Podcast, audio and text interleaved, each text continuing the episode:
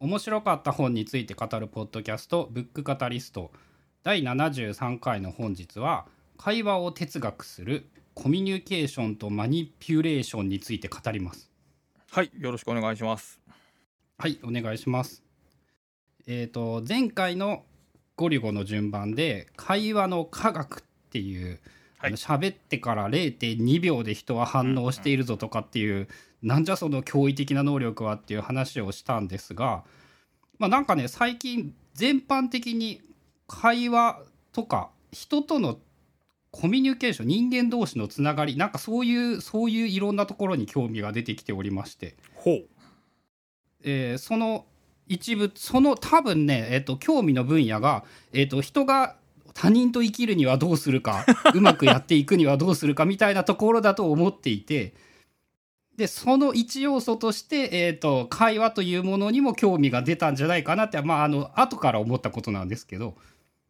逆に言うとそれまで他人とどうやってうまくやっていくかっていうことは関心はあんまり持ってなかったってことですか？まあ極論そうですね。あの面倒くさい人とは関わらないように生きていく。えーと厄介そうな出来事とはあまり関わらないように生きていくっていうのがまあ多分かなり、えーブックカタリストで人と話しいろんなことを話していて考えが変わってきたんじゃないかと思うんですけどなるほどだから処世術として言ったらそのマイナスに近づかないというものは持ってたけどその何かプラスのものを作っていくにはどうしたらいいのかっていう関心事を最近持ってるって感じですかね。そうですねあの分野として何て言うんだろうな、えー、とそのブックカタリストを勉強だとしてこう勉強すればするほど分かってきたことは、えー俺一人には限界があって、はいなるほど。えー他人に頼らないと生きていけないそもそも人類というものの最大の強みが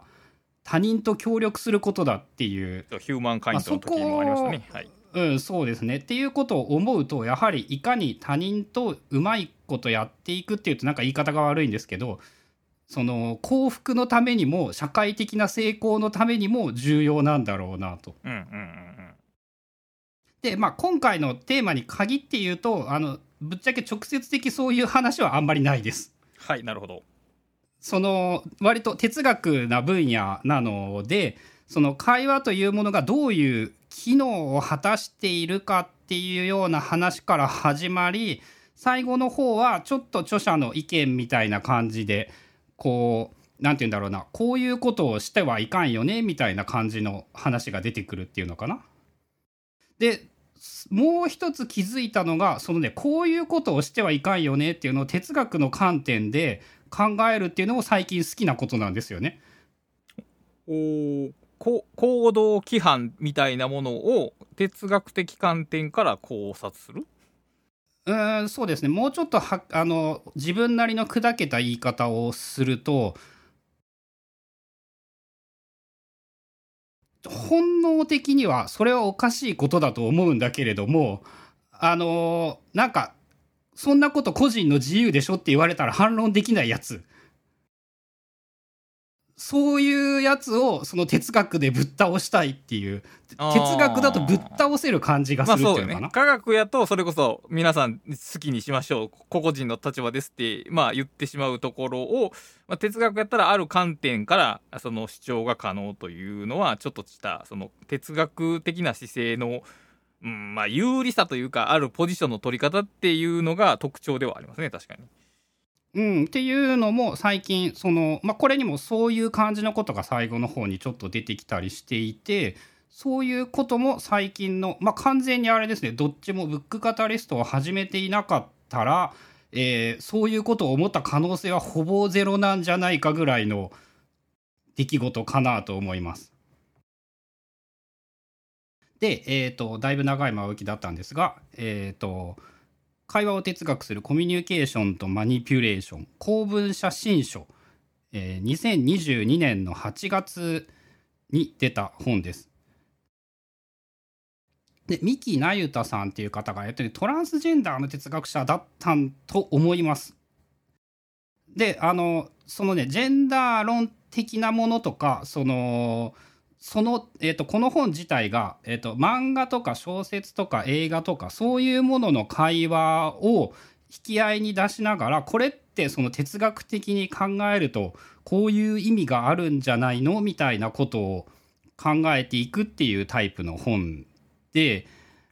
まあ割とメジャーどころから俺は全然知らんようなやつからいろいろあったりします。でえっと一部ネタバレ的な要素があるかもしれないので、えっとまあ、時代的に今更大丈夫だと思うんですけどそういうことが気になる人は、えー、気をつけてください。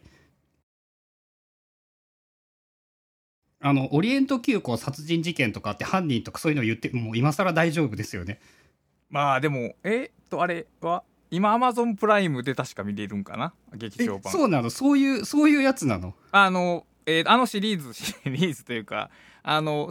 なんていうのリメイクじゃないけど現代風に作り直されてるのよ。今今もう今も劇場でやってたんちゃうかな。とりあえずアマプラで見られんねん。まあ知ってる人はもうまあ古典やから言ったら。まあそのネタ ミステリーの古典的なネタとしては有名作品やけどあでも知ってても面白いかな。いや微妙や まあいいや。まあ別に 言ってもいい。まあ、えー、例えばオリエンちょネタバレしたくない人は以降は聞かない方がいいということは言えるか。あと、まあ、読んでみた感想なんですけどなんかねこの本を読んで何て言うんだろうな批評とか文学論みたいなやつ？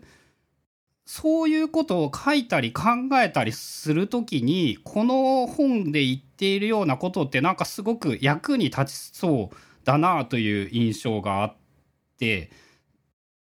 その文学論みたいなことをちょっとこう高度な感じ文学的に物事を解釈してみたい語りたいみたいな場合にもなかなか役に立つというか哲学という名前だったんだけど結構文学論的なニュアンスも感じたような感じがします自分の場合は。まあそのこの文脈においてこの発言がどんな意味を持っているのかっていう分析はまあ批評的な解釈として捉えて捉えることができるでしょうし大抵の批判は批評はそういうことをしてますね確かに。まあですね、なニアリイコール、まあ、ある意味それは哲学と言えるのかもしれないとも、まあ、取れるのかもしれないし、まあ批評と哲学の違いは難しいですよね。はい、すみません。うん、そういう意味でポップでライトなので、あのある程度みんなが知っているような場面みたいなことも出てくるんで、ああそういえばそういうのってそんな感じのことあるよねとかも言えるんじゃないかなと思っています。なるほど。で、えっ、ー、とまあ本の副タイトルサブタイトルにも出てくるんですけど、えーとまず著者が考えている会話っていうものは、えー、何なのかというか会話とはどういうことをどういう機能があるのかという話をした場合にあの会話をコミュニケーションとマニピュレーションという2つの機能に分けて考えてみようっていうのが本全体の大きなテーマです。コミュニケーションっていうのはまあ日本語にもほとんど日本語として通用すると思うんですが、まあ、交流とか意思疎通とかみたいなことやと思うんですがマニュピュレーションあるいは、まあえーと、マニュピュレーターかっていうのはあんまり一般的な言葉ではないかなと思うんですけどどういう文脈の言葉なんですかねこれは。えーとまあ、コミュニケーションが何て言うんだろう意思の疎通を目的としているという言い方をするのであればマニピュレーションというのは、えーと相手を何らかの自分の思った方向にコントロールしようとする行為っていうのかな。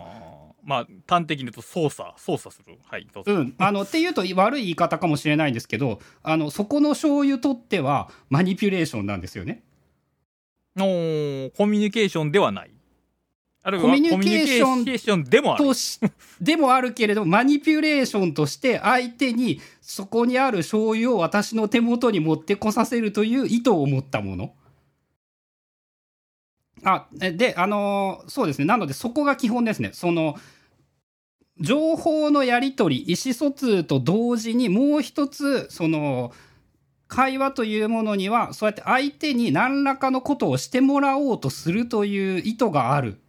ああはははだからえっ、ー、と一つの会話会話っていうかやり取りされる言葉の中にコミュニケーション的機能を見ることもできるしマニピュレーション機能を見ることもできるって感じ？そうですね。そういうふうに考えてみるとその、まあ、会話をその哲学的に考える場合に切り口としてその広がるというかその考えやすくなる。まあ、例えばちょっと今思いついたんですけど、えーと、挨拶とかにも多分マニピュレーションの機能はあると思っていて、えーと、私はあなたのその仲間のような存在であり敵意はありませんよ私には攻撃してこないでくださいねみたいなことが挨拶のマニとし、ね、マニピュレーションとしての挨拶の起こりだったのではないのか。あまあだから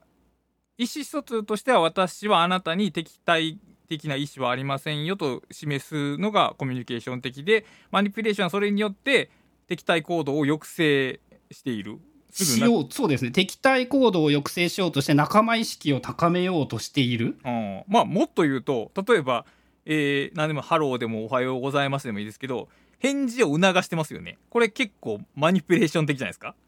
ああそうやって考えるとそうかもですね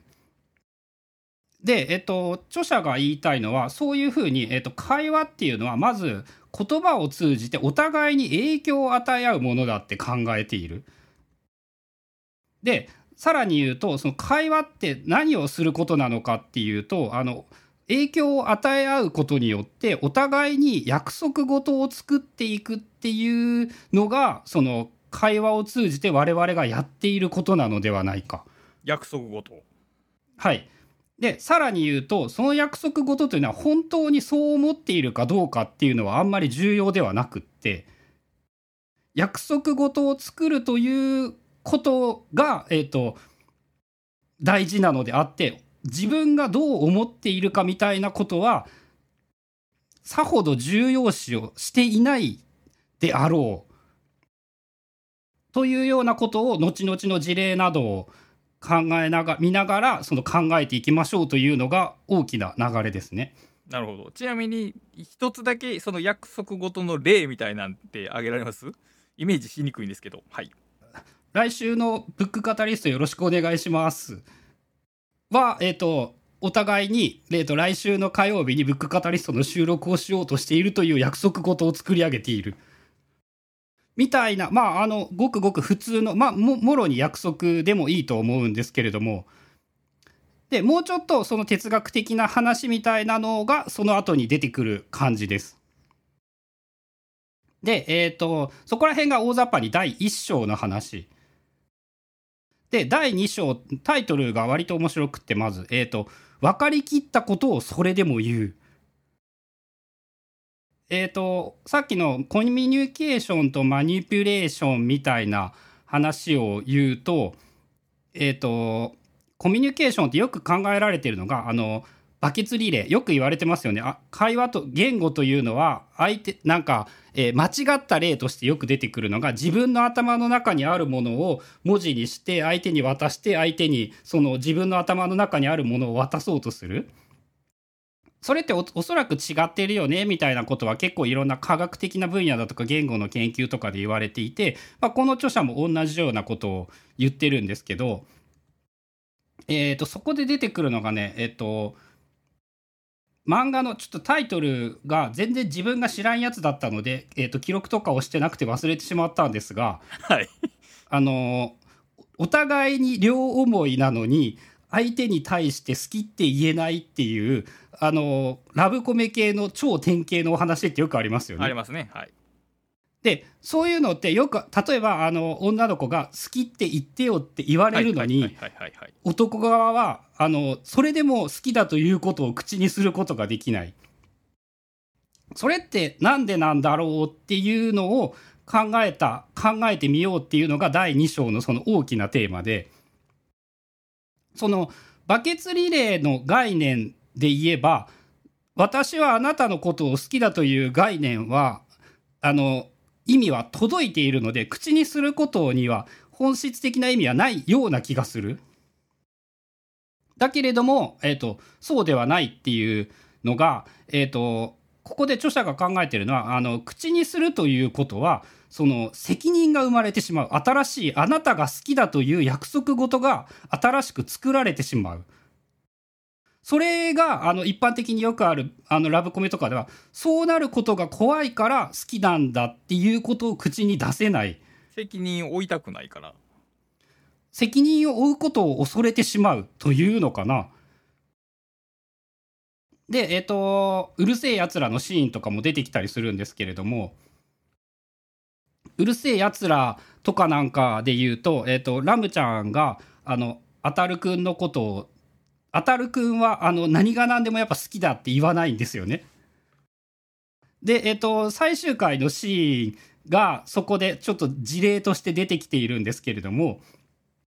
その、最後、最後の最後まで好きだって言おうとしないあたるくんに対してラムちゃんはその一生かけて好きだって言わせてみせるっちゃって言った場合に、えー、あたるくんが返した返事というのが今はの際に言ってやる。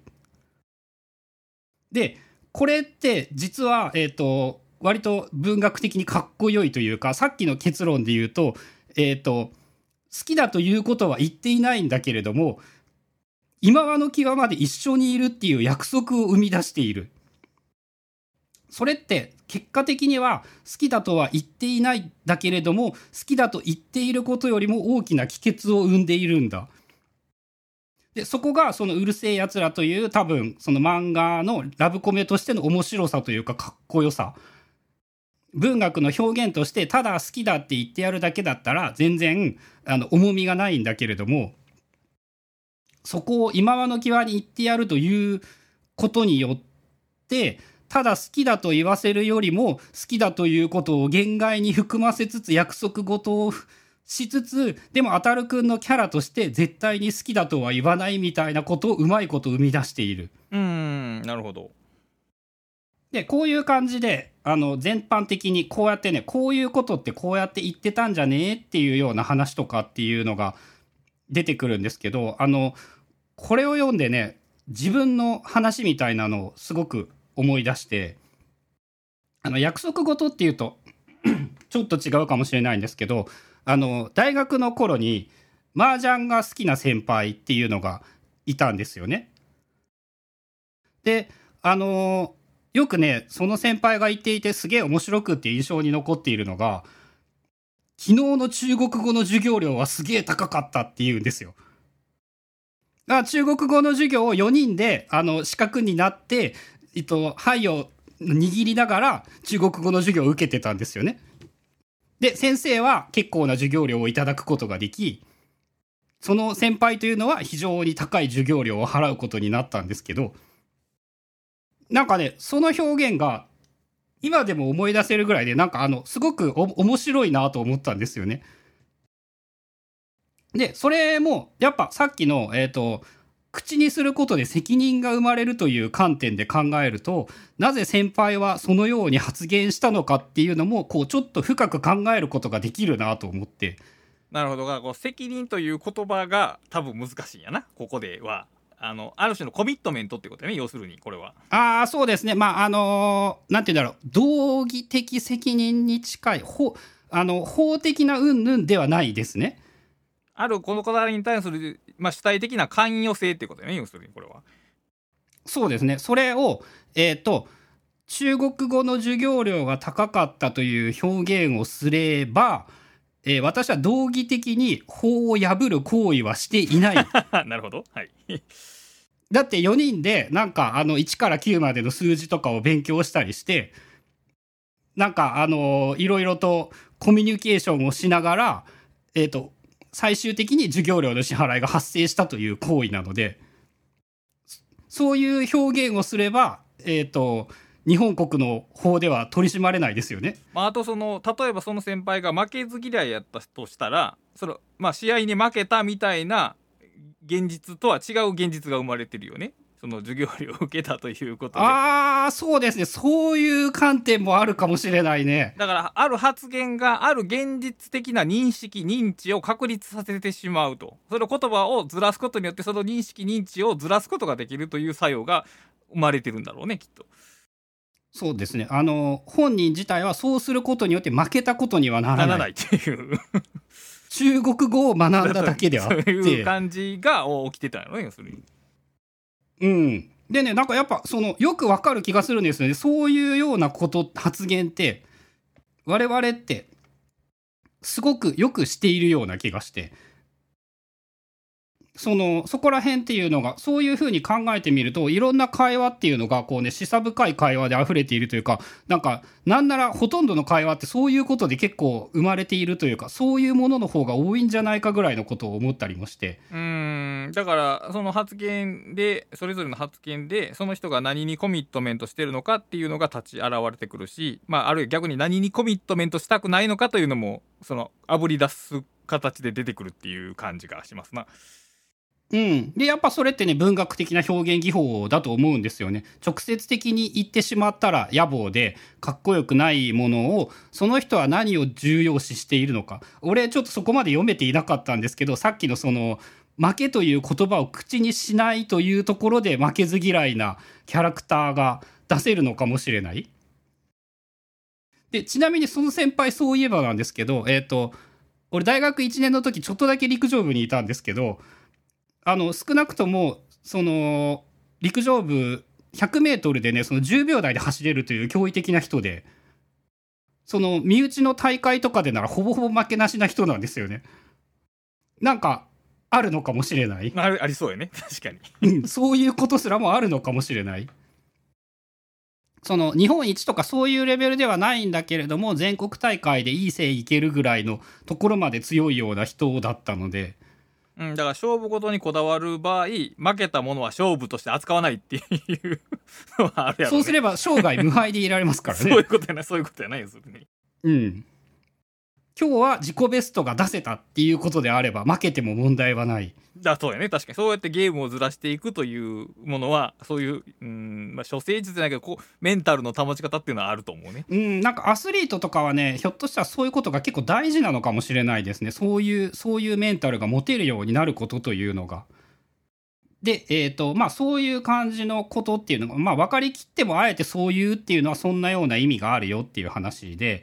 えっと、もう一個ねその会話の変わった特徴というかそういうこれもまたああ言われてみるとよくわかるわっていうやつなんですけどえっとね間違ってると分かっていても話を進めるということを我々はやってしまう。ほうでそれがそのオリエント急行殺人事件の例を出てくるようなやつなんですけど、えっとまあ、ものすごく簡単にあらすじを述べないと全く分かんない人には分かんないと思うのでえっと、すごく簡単に言うと、オリエント急行殺人事件というのは、あの、まあ、いわゆる探偵が電車に乗ってて、電車の中で殺人事件が起こるんですよね。で、状況的に、あの、この中の乗客が犯人でしかありえないという事件だと。で、えっと、まあ、ポアロは、まあ、あのちゃんと名探偵なのでサクッと推理をできてしまいあの最後の推理の段階で答えは2つあるっていうんですよね。一つはあの見事に真犯人を言い当ててしまうような推理。でもう一つというのが、えーと本来ありえないんだけれどもなんか電車の中にどっか誰か外部の人たちっていうのが侵入してきてその人を殺していなくなったんだっていう2つの説。でえっと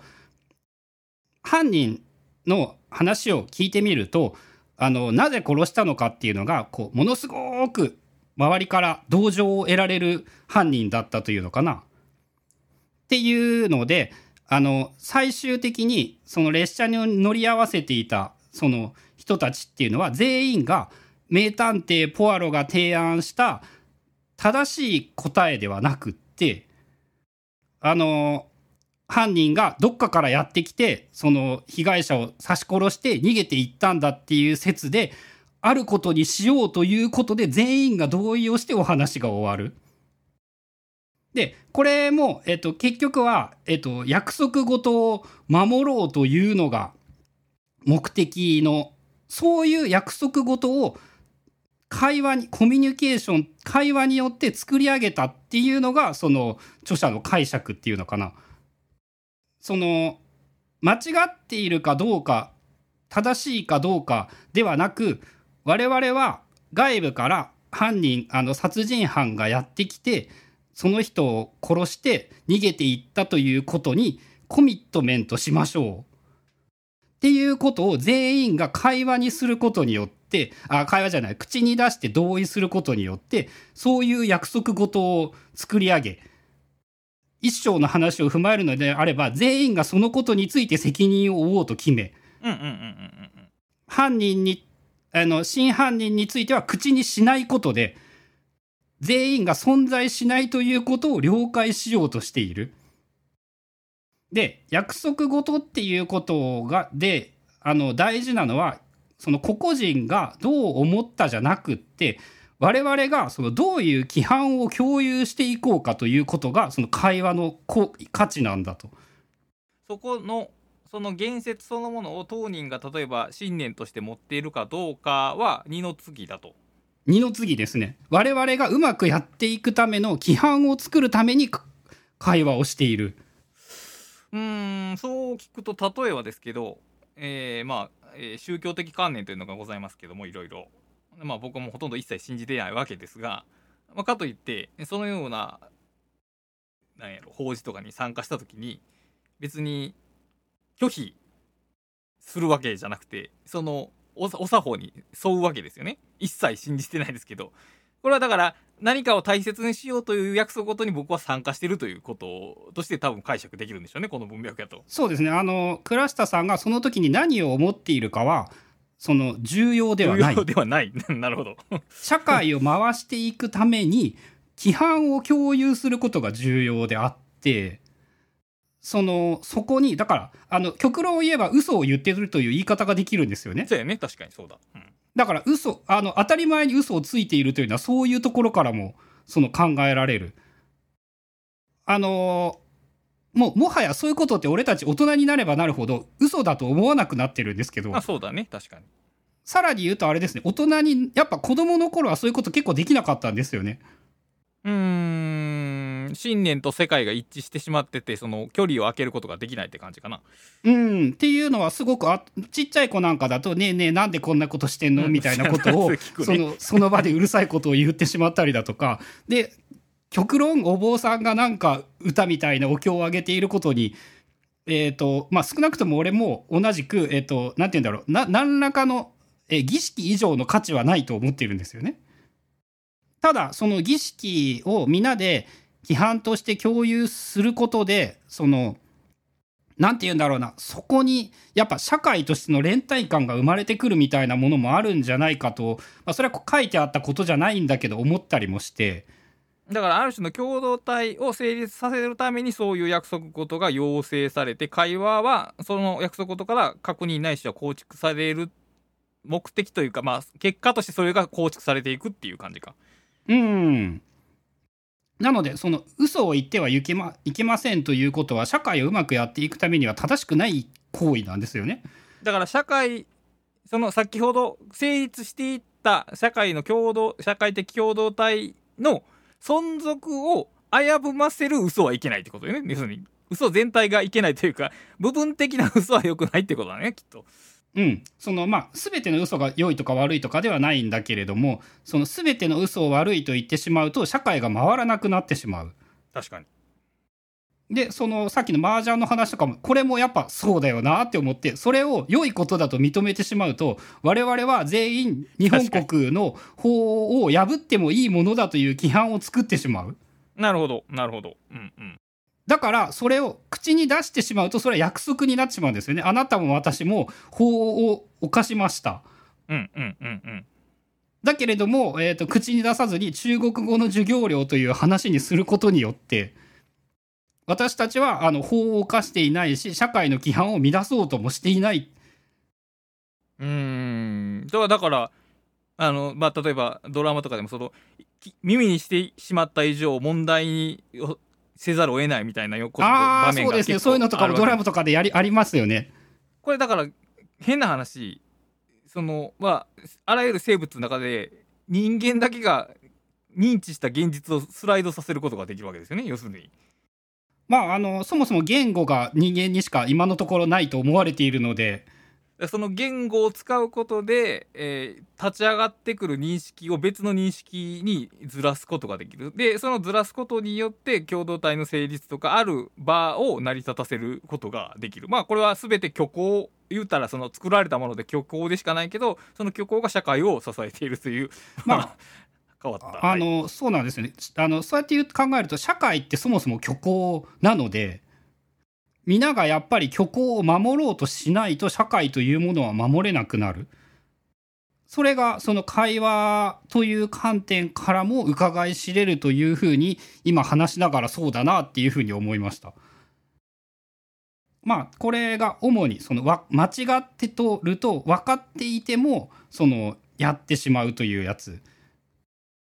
でえっとあとねあの何て言うんだろうこういう約束事ってもし例えば誰かが破ってしまったとしてもそれで何もかもご破算になってしまうとかそういうことではなくってその場合はあのもう一回約束を作ることで OK なことにしてしまうみたいな柔軟性も持っていると。おなんかああそうか一度のルール違反だから結局それはそのルールが何て言うやろ外部に存在するだけするのではなくそのそれぞれを信じてる人の心の中に分散しているから起こることなんでしょうねこれはきっと。うん、でねえっと「魔人探偵能神ネウロ」あれの第1話って覚えてますか？あの主人公の女の子と、ま、あの探偵がいますよね。で第1話って主人公の女の子の家族がその全員殺されてしまってでその犯人が見つからないままになろうとしていたところをネウロのその推理によって犯人が無事逮捕されるっていうのかな？であの最後のま能神ネウロっていうキャラクターはあの謎を栄養にする魔物みたいなやつでその第1話のえ最後のところで「あの最も我が輩は謎のないこの家にはもう用はないがな」って言っていなくなるんですよね。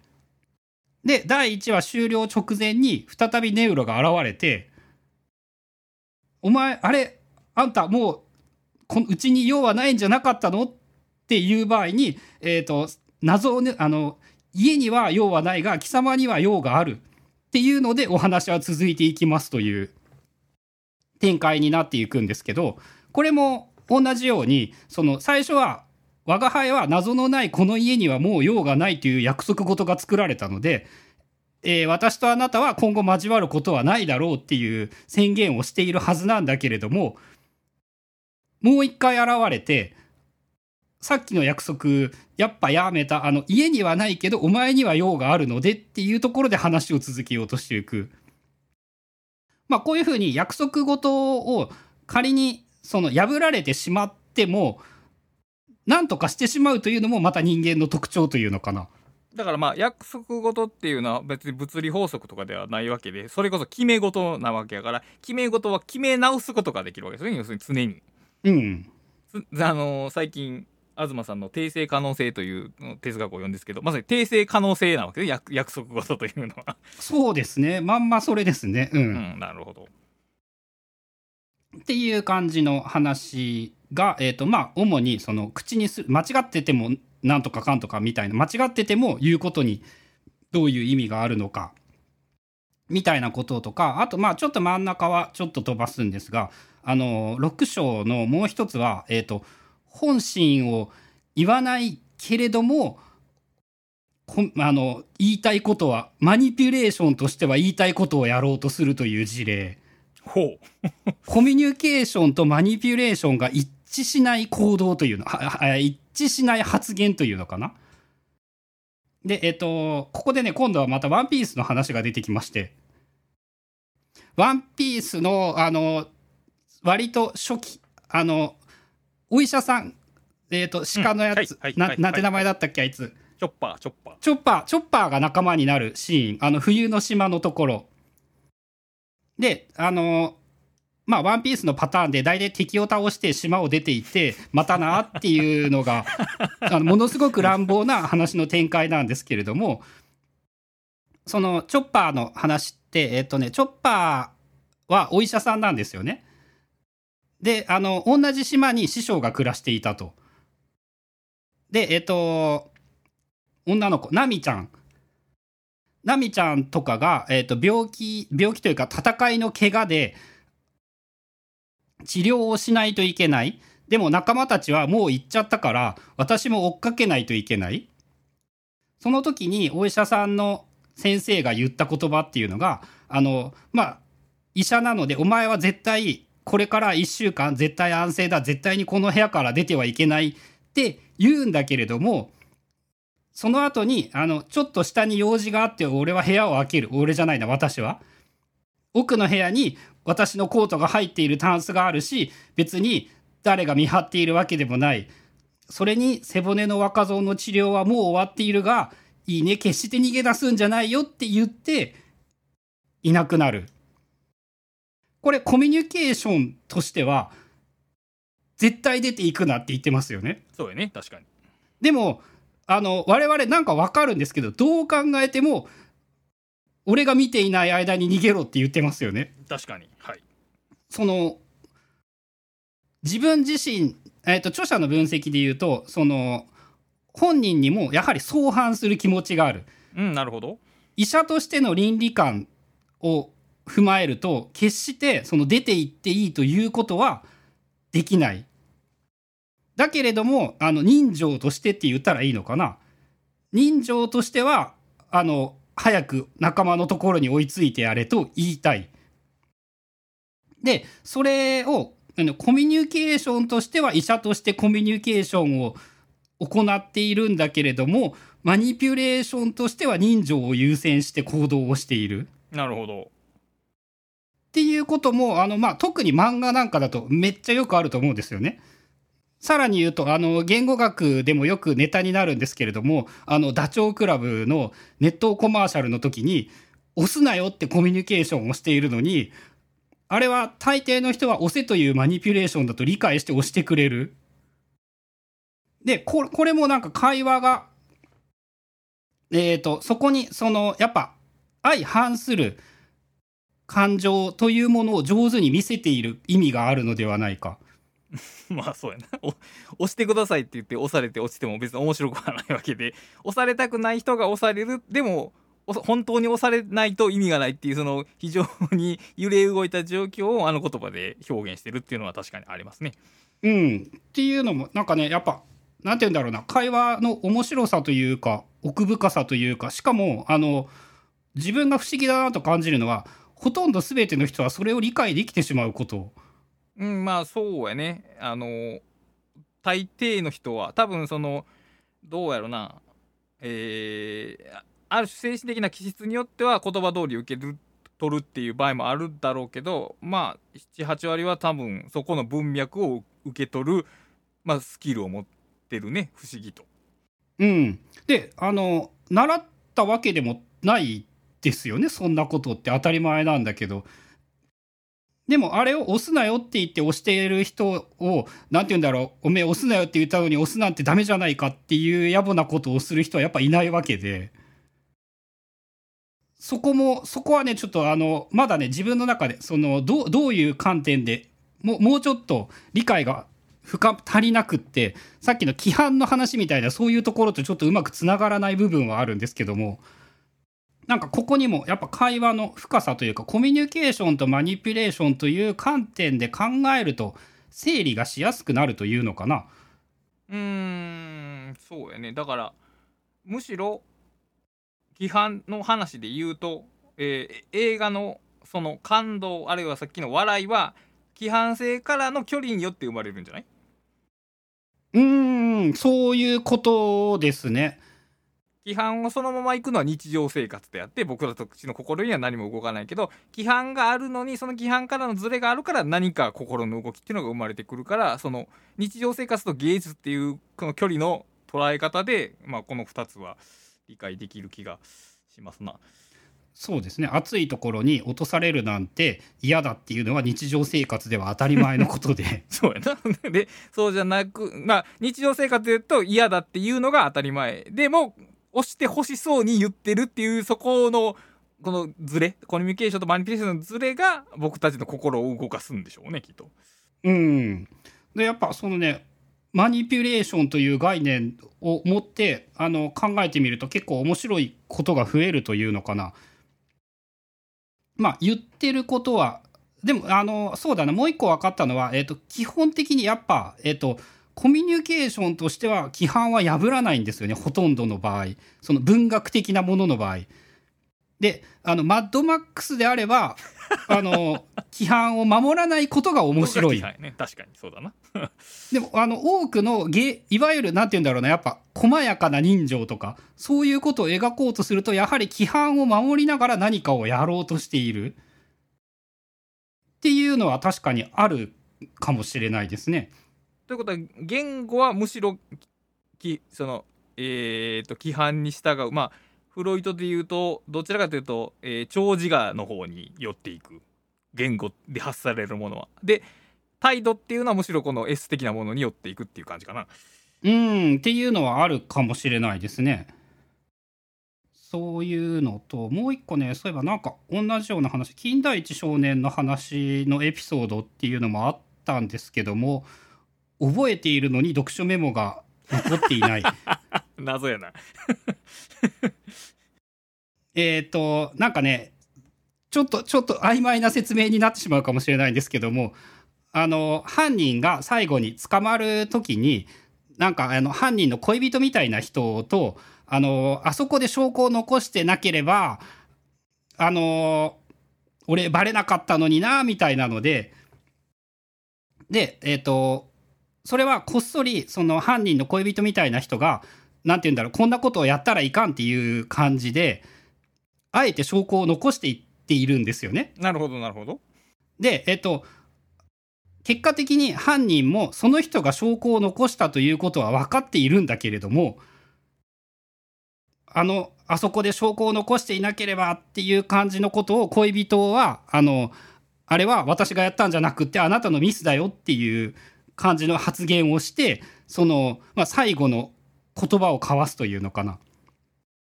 みたいなシーンがあってそこもあのお互いに嘘だと分かっているんですよね。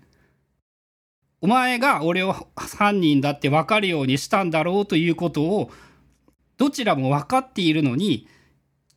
お互いにその自分がミスをしたという設定を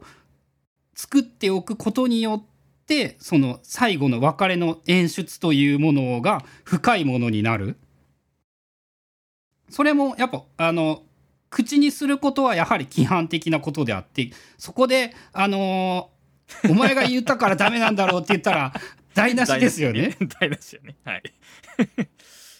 でやはりその台無しにしないというのがその文学的にこう美しくさせる秘訣なのかなというかまあそうやね。あのそうやと思います。でやっぱりその聞いてて思ったというか前回との話の対比やなと思うんですけど前回ってそのリアルな会話の科学的な分析じゃないですか。でこっちは、えー、文芸作品とかいわゆるその作品芸術寄りの表彰で表出であってだから批判的になりやすいんだよねこっちの方が。うんそうですね。うんうんうん、で僕らの日常会話実はもっと 脱規範的なことを。普通に相手の責任をそのなすりつけ合うっていうことが多分起こってるやろうなとちょっと思いましたね。あの身近な人であればあるほどやっぱ規範を押し付けやすい。あじゃない脱規範的になりやすいあそうやな。そうそう自分の規範を押し付けやすいっていう感じだからあの相手を尊重するよりは思ったことをそのまま言うっていう。だから思ったことをそのまま言うっていうのはコミュニケーションでもマニピュレーションでもないのかもしれないけど。思ったことをそのああのグルーミングの一環としてはあのそうですね。ちょうど今別の本みたいなやつを読んでいたりするんですけど人と仲良くなる秘訣ってえっと単純に過ごす時間が長いことと自分の弱みをさらけ出すことだっていうのがあの基本であってそういう観点で見るとその思ったこととは違うんですけどやっぱその基本的に何て言うんだろうなその規範を守らないという言い方もできるんじゃないのかなと思ってそのやっぱ何て言うんだろう堅苦しい人とあんま仲良くなりづらいですよね私たちは。確かにその通りだね。はいまあそういうふうに考えるとそうですねだから文学的というか規範的でないことというのは、えー、人間関係を深めるためには重要なのかもしれない。ああそうやね確かにそうだそういう言葉が特にプライベートのうちでやり取りされていると深まっていくものっていうのは確かにあってでもまあそういうのをいちいち細かく描写していくと、まあ、文芸作品ではページが足りないから特に心が動く部分だけがセリフとして抽出されているというような感じかな。うん、であの現代社会の問題みたいな話で言うとおそらく人類はその規範と非規範的であることをちゃんと上手に使い分けられていたんですよね。かつては。かつては。ただこれがテクノロジーの発達によってあのあいつこんなこと言ってたぞということが 本来非規範的でなければいけなかったというかそんなところではその人は言わないはずなのに言ってしまった。はいはいそうですね。うんうんなるほどなるほど。っていうことがそのひょっとしたら現代の SNS の炎上の問題なのかもしれない。うーん。そうか。だから僕たちはその個々の発言をそのこういう発言は許されるだろうというその前提とか文脈を踏まえて言ってる。だからそれは本来切り取ってどうにかできるものじゃなくてそこの場で初めて成立するものなのに、まあ、ネットネットとか、まあ、特に SNS かな。SNS によってその文脈を脱文脈した形で広がればそれはまああの 炎上もするよなっていう。だからあの政治家とが会合で言ってたことがニュースで広まってそうそうそう。あれがまさにそうだだと思うんですよね。ね。うん。あれってその政治家としては多分能力は高くてあの共通の敵というかその仲間の外側の人間を作ることで強い仲間意識を作るっていうのは非常にそのなんて言うんだろう。まあテクニックだと思うんですけど有効なテクニックで本来そんなことは外に漏れることはなかったはずなんだけれどもはいそういうことが必要のないことが外に漏れてしまうことであの誰も幸福にならないようになってしまう。確かに。うん、そこはちょっとなんか現代の問題点というかやっぱね当たり前だけど規範通りにしかしない人と仲良くなれないということは やっぱ誰かと仲良くため、なるためには規範を破らないといけないはずなんですよね。そうだね確かに。でもその規範を破るということがあのほとんど全てがパブリックになってしまった我々の生活で果たしてどうやっていけばいいのか。うーんそうだねそれはやっぱそのクローズをあるいはローカルを取り戻すという形でしかありえないっていう感じはしますね話を聞いてると。うん、だからやっぱあの録音禁止のその写真撮影禁止のイベントというのはそういうところにも意味があるだろうしあのネットよりも直で会うことで記録が残っていないというお互いの証明にもなるので確かに。そああその腹をだから割って喋りやすい。あの一番最初にその言葉にすることで責任が生まれると言いましたが書いた言葉が録音されるあるいは文字に残るってなるとその責任の強度が上がっていく。うん、どう考えてもそうそうなると思います。だからそのか会話する程度の強度やったら許容されることも記録として残るものでは許容されないものがあってでそのある程度許容される中で生まれる関係とか場があるのに今はそれがまあだからそりゃそうやわな SNS でそこまで親身に友達になるってことはまあなかなか考えられないわけやから実際そういうそういう関係性の希薄さというかそういうものが生まれてるんでしょうね。うん、で腹を割って話せる仲間がいないのでその多分その親密な友達がいないことはそのなんだっけなえっと毎日タバコを15本吸うのと同じぐらい 健康へのマイナスがあるらしいみたいな。なるほど。そんなんとかも最近読んでうん。そのいかに友人が重要であるか？論理ネスでないことがいかに重要なのか？みたいな観点から考えてもやっぱあのこういう場では破れないですけど規範とかはやっぱ破んないといけないんだろうなみたいなこともちょっと思ったりしてきているかな。だから規範っていうのは自然じゃないしさっき言った長寿画に属するものでだからその S とかをなくして長寿画だけで生きていきましょうって言われたらそれは無理っていうことになりますわな それは、うんまあ、社会は成り立たないので、まあ、うん。あのそこであのお酒っていうのがすごく有効だったんでしょうねかつての人類において。そうだね。それは間違いないと思うその場で規範を破ってしまったとしてもあれはお酒のせいだという責任をお酒に押し付けることによってその規範を破るという快楽を得つつ仲良くなるという社会的効果を得つつその責任だけはないことにしていた 当時は。それだから責任っていう概念があってもその責任を逃れるせものがセットになったんだね昔は。で今はその片方が抜け落ちて責任だけが残っていって生きづらさになっているという構図はありそうだな。まあ実際今時でもあのまあ確かにやっぱ酒飲んでも行ったらいかんことなんて当然あるので、そうだね。はい。うん、まあある程度言いやすくはなるけれどもその酒癖悪いやつなんてやっぱ嫌われますからね。うん。まあとはいえなんか難しいところだなと難しいというか難しいでいいのかな。うん、そうやな。だからまあ規範性だけで生きていくのは難か、えーまあ、無理があるからそのどう脱規範な関係性を作っていけるのかっていうのが課題ではあるありますね。うん、やっぱねその初対面の人同士で規範を破ることは難しいですからね。まあ一ボート般的にボートですねボートそれはもう うん。そうなるとどうすればよいのかまあどうやって親密な仲間を見つけていくと良いのかみたいなことはまあやっぱちょっと考えていかないといけないことなのかもですね。でえっ、とまあ最後の方最後の最後っていうのがそのさっき言ったコミュニケーションとマニピュレーションっていうのでマニピュレーションに関しては我々はなので社会的な責任って問いづらいんですよね。そのだって言ってないんだああそういう。こもんっていうとか。そうやね。なるほどなるほど、うん、ただあの社会あのマニピュレーションって悪意を持ってその活用することでその非常に社会的にその害がある行動もできてしまう。あー法律には触れないけどもほそれに等しいような悪いことを可能にしてしまうと。うん、で、えっと、例えばその1個出てきたあ1個じゃない2個ぐらい事例があったんですけども、まあ、それもねその文学とか小説とかを元にしてるんですけどあのオセオセロを、うん。あのシェイクスピアのやつでえっと正確俺げ原作を読んでいないのであの伝え聞きであるだけなんですけれどもあの悪人オセロさんでよかったかな。があのあなたの奥さんって浮気なんてしてないですよねみたいなことを言うことであの本来自分は考えてもいなかった奥さんが浮気しているかもしれないという可能性を口にすることで頭の中にあのそういったことを発生させてしまう。なるほど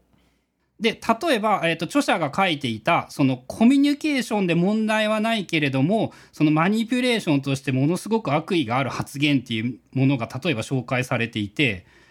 えー、とゲイを差別するわけじゃないけれどでもみんながゲイになったらどうなると思う？ってその本来そんなありえないあの過程を用いることで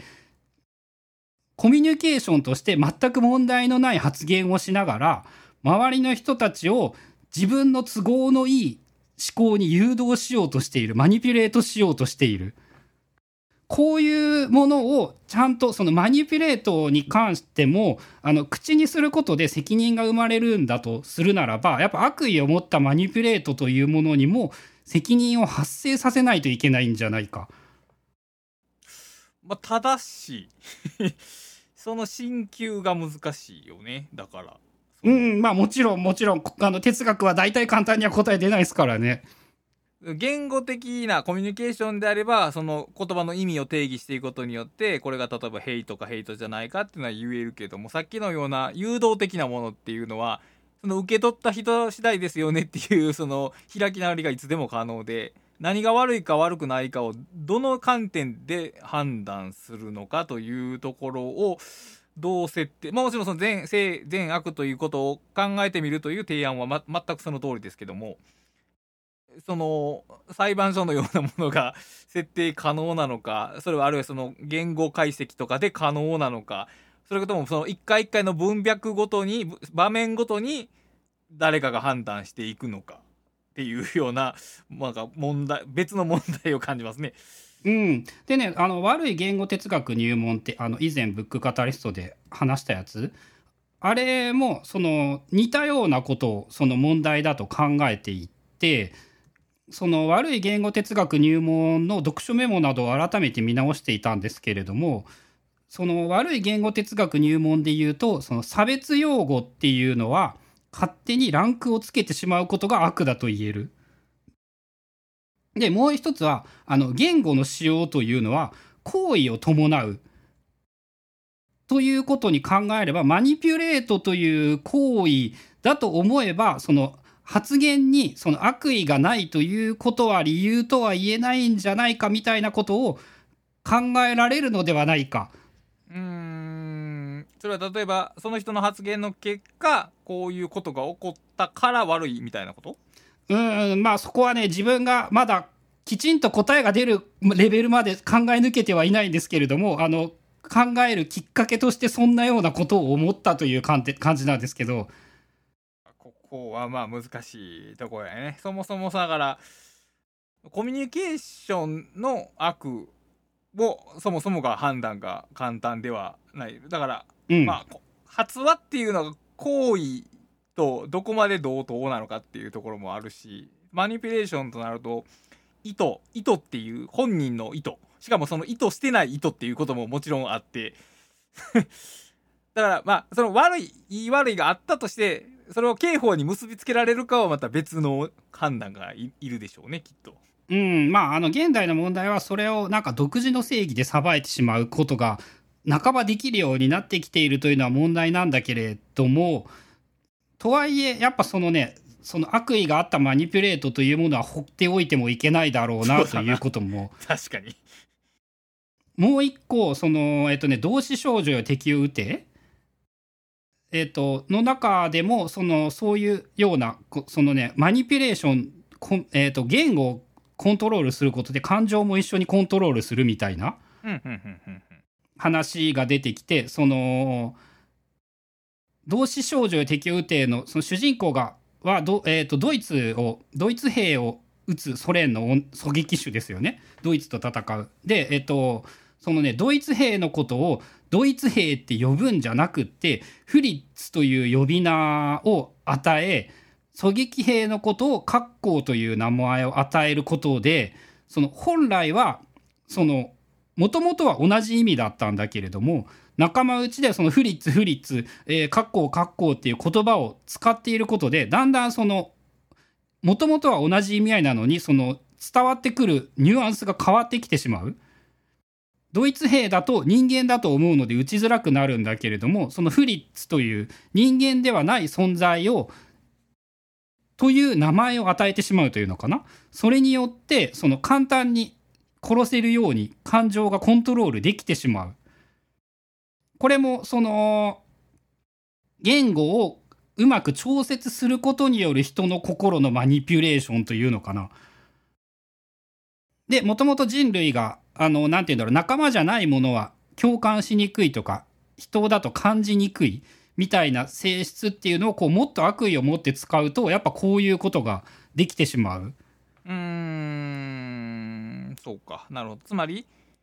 えー、人間の共感性の幅を狭めるようなマニピュレートは悪とは多分言えるかなきっと。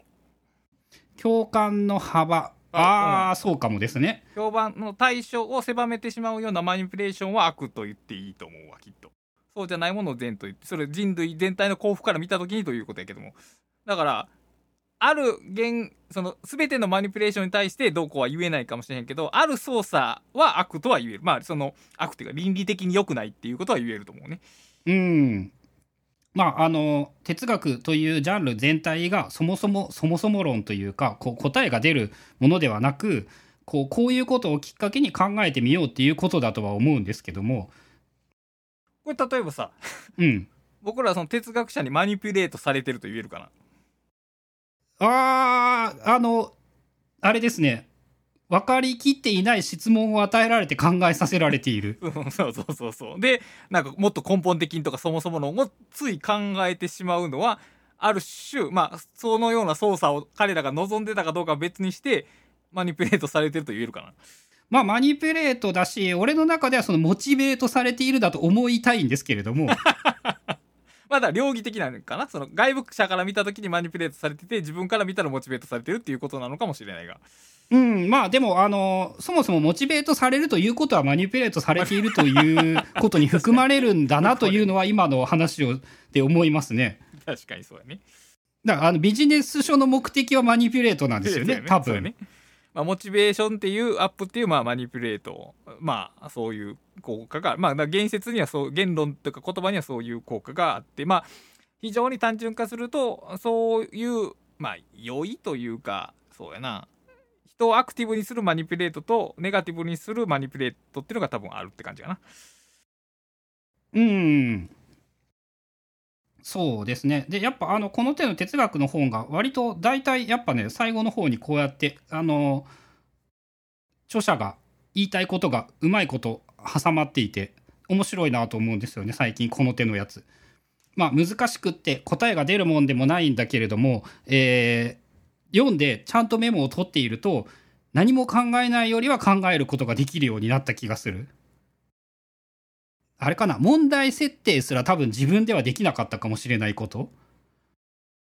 っていうもののあの問題を与えられるという意味ではあの本質的な哲学ではないのかもしれないんだけれども。あむしろ俺は本質的な哲学ってそういうことやと思うけど。あれ問いを作り出すことなんじゃないかと思うんですけどね。あでも違うか違うか。そうとは限らないか。そうだな。うん、それは問うっていうことそのものがもう哲学的な歩みで問題設定がその与えられようが与えられる前が自分がある問いに向かうという行為そのものがほ哲学の本質で哲学史とはまた別のものじゃないかな。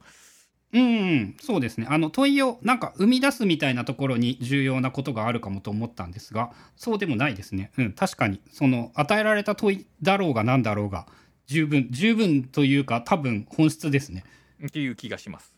うん。まあという意味であのなんかね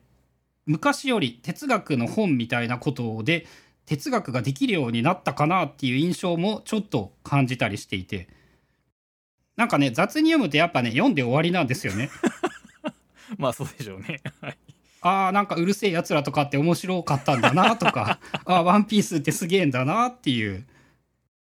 まあでもやっぱり、まあ、その悪い言語哲学入門を読んでたのとその前回の会話の科学読んでたのでやっぱり問題の捉え方が立体的になっているような印象は受けますけどもね。